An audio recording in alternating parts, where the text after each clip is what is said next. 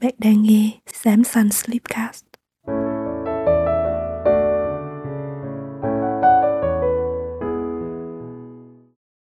Mình là ớt, là người viết và dẫn dắt podcast này. Đây là một podcast kể chuyện trước mỗi đêm ngủ dành cho người lớn. Chào mừng bạn đến với câu chuyện tối nay mang tên Dạo bước trong hẻm nhỏ. Tối nay mời bạn bước từng bước chậm rãi, quẹo vào một con hẻm nhỏ điềm tĩnh giữa lòng đô thị Sài Gòn. Bằng đôi bàn chân háo hức của chính mình. Một dòng chảy sống động diễn ra trong hẻm. Nhiều cuộc chuyện trò ngắn ngủi tự nhiên đến và đi. Tuy thế, cái dáng vẻ yên ả đâu đó vẫn bao bọc toàn bộ không gian nhỏ con này. Bây giờ, bạn hãy tắt bớt đèn và các thiết bị điện tử. Chọn cho mình một tư thế thoải mái trên giường. Thả lỏng các thớ cơ đang căng cứng. duỗi thẳng lưng, vai và bàn chân.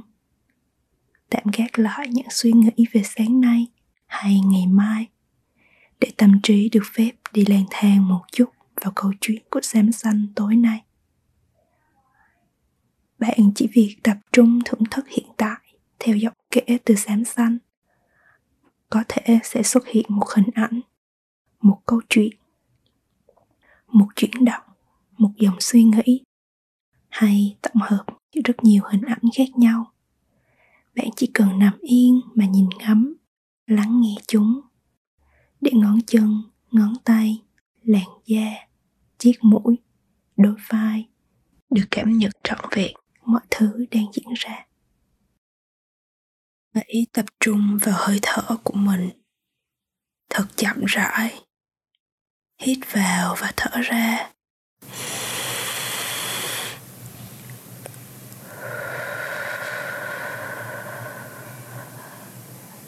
Tốt lắm. Dạo bước trong hẻm nhỏ.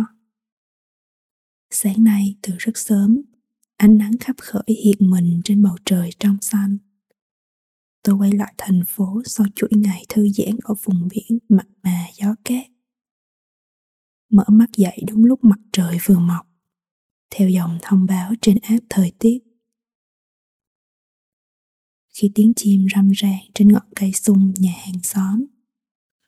Khi tiếng xe máy, tiếng mở cổng, tiếng cửa kéo bằng sắt đua nhau mà lên tiếng.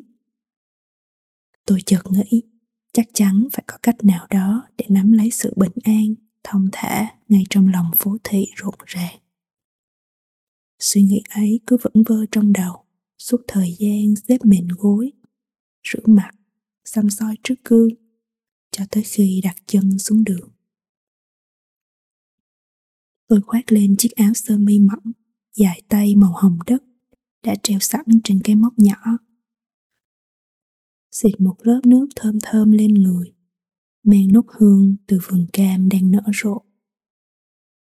Đội thêm chiếc nón vải mềm mại, mát mẻ mà tôi mua được ở cửa hàng quần áo chung cư nhiều tháng trước.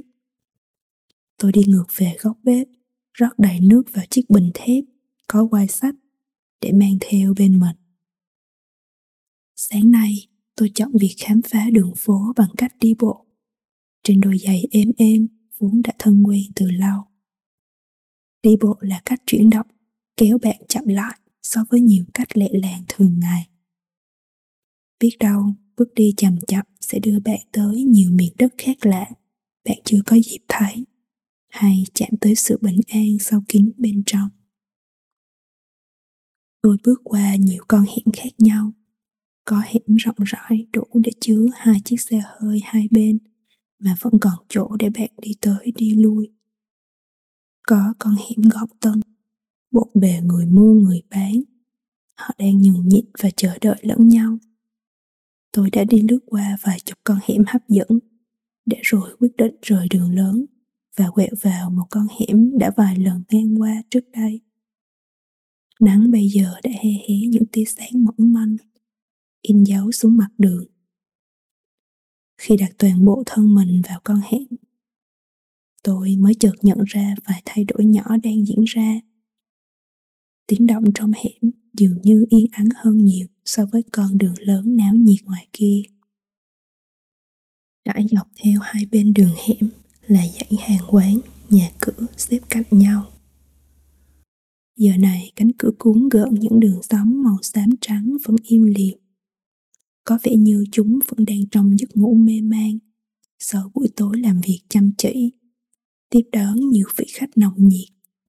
Tới tận phút cuối cùng, đằng sau cánh cửa sắt ấy chắc hẳn là một lớp kính trong vắt được trang hoàng bằng những món đồ những hình vẽ bắt mắt ngay trên vách kính to và rộng ấy.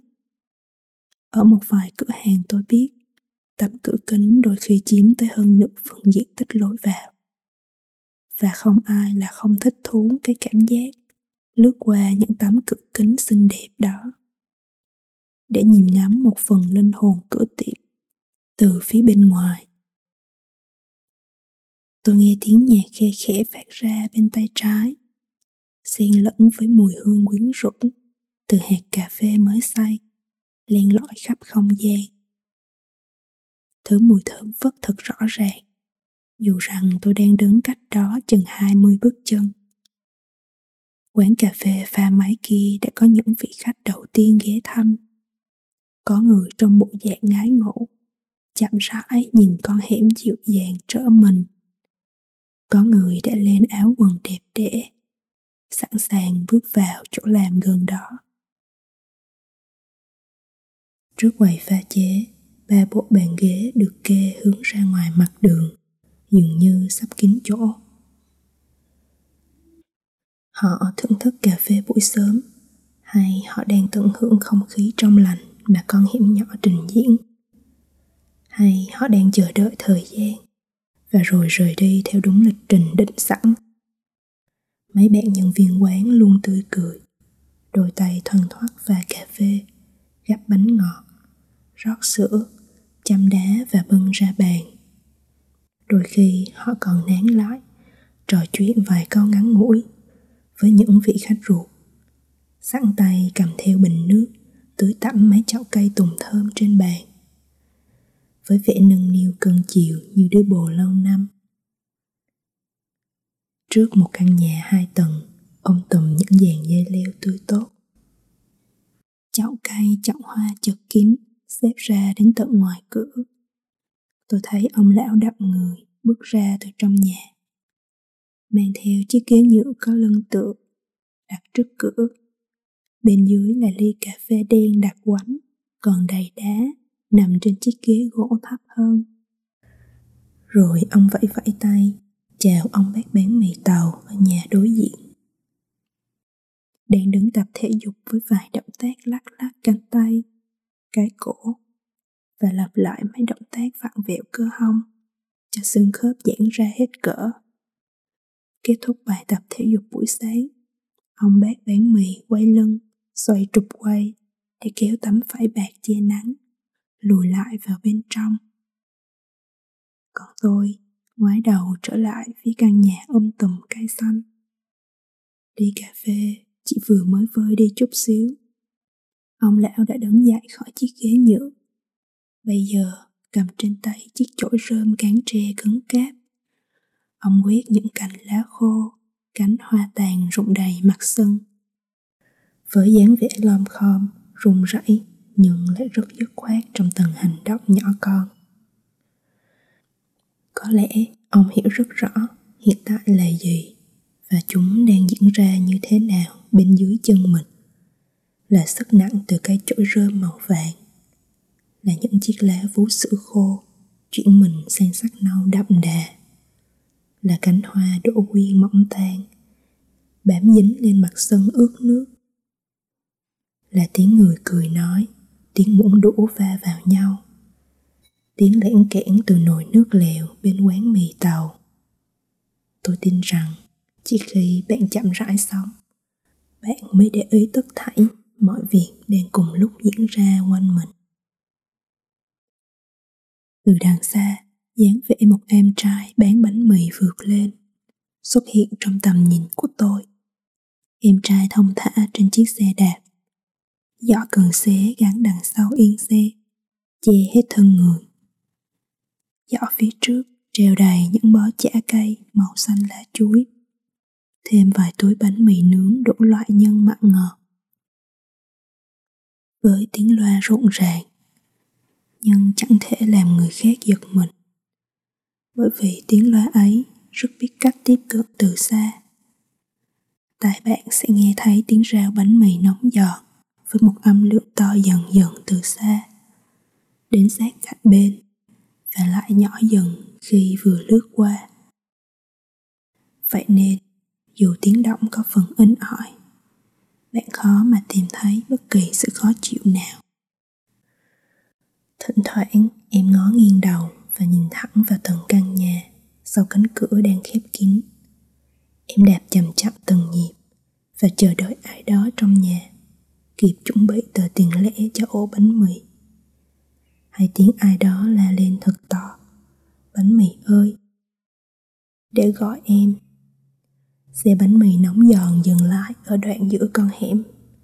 Em nếp sát vào căn nhà đá màu xám. Với tay lên trước giỏ xe, tắt đi tiếng loa phát thanh. Rồi em đứng trò chuyện ngọt xớt với bà chủ tiệm giặt ủi. Sau khi bà chủ vừa giao xong một túi đồ Sực nước hương thơm nước giặt xả Những cuộc chuyện trò ngắn ngủi diễn ra một cách tự nhiên Trong tất cả các con hẻm ở thành phố này. Chúng luôn tồn tại như thế. Hình như tôi đã vô tình bắt chước theo dòng chảy trong con hẻm. Tôi rẽ bước chậm rãi, Hướng mắt mình vào dãy nhà cửa hai bên, nhìn mấy con người đang thực sự sống ở đây ngay lúc này. Dù rằng thường xuyên tự vẽ thành nhiều câu chuyện, mang tính phân định hay phán xét điều mình thấy.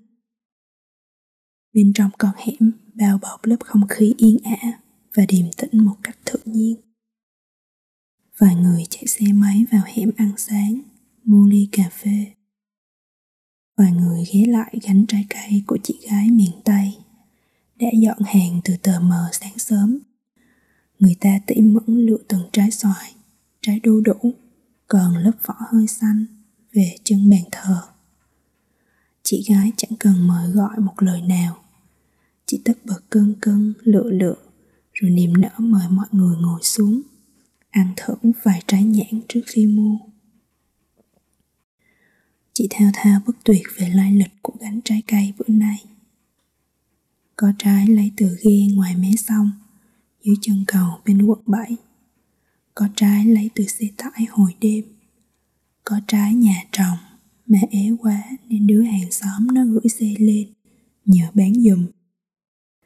Rồi chị gói tụi trái cây lại, tính tiền nhanh nhõng thôi tiền dư cho khách mới tám rưỡi sáng mà tụi trái cây đã trống trải dần khỏi mấy cái sọt đất lắm lem Gần cuối con hẻm là một cửa tiệm hoa nhỏ nhắn, lọt thỏm vào trong dàn cây xanh phía trước. Hai chậu cây khế tươi tốt, những cành nặng trĩu trái non. Bên cạnh là chùm hoa hồng dại, hé hé lớp cánh đầu tiên. Một chiếc xe máy được gắn thêm chiếc giọt nhựa chắc chắn ở yên sau đã giật chân chống thẳng đứng trước cửa tiệm. Chú giao hàng ôm trên tay giỏ hoa cỡ vừa, cắm trong giỏ mây đen. Với những cành hoa lá xanh vàng thích mắt, chen chúc nhau bung cánh. Chú đặt giỏ hoa vào sọt nhựa, đưa bàn tay thô ráp, tỉ mỉ chỉnh vài cánh hoa nở quá độ, hay vài chiếc lá chuyển sang màu xanh ú. Cuối cùng, chú cột lại chiếc nơ phải màu trắng dắt thêm bên mình một bình xịt xương nhỏ đã châm đầy nước. Và rồi chú nổ máy xe, từ từ khuất xa khỏi tầm nhìn của tôi. Từ con hẻm nhỏ này, tôi có thể băng qua mặt đường lớn và đặt chân tới con hẻm dài tiếp theo. Tôi sẽ tiếp tục hành trình khám phá con hẻm phía bên kia ngã tư. Chúc bạn thưởng thức trọn vẹn con hẻm của riêng mình. Hẹn gặp lại vào câu chuyện tối mai. Thank you.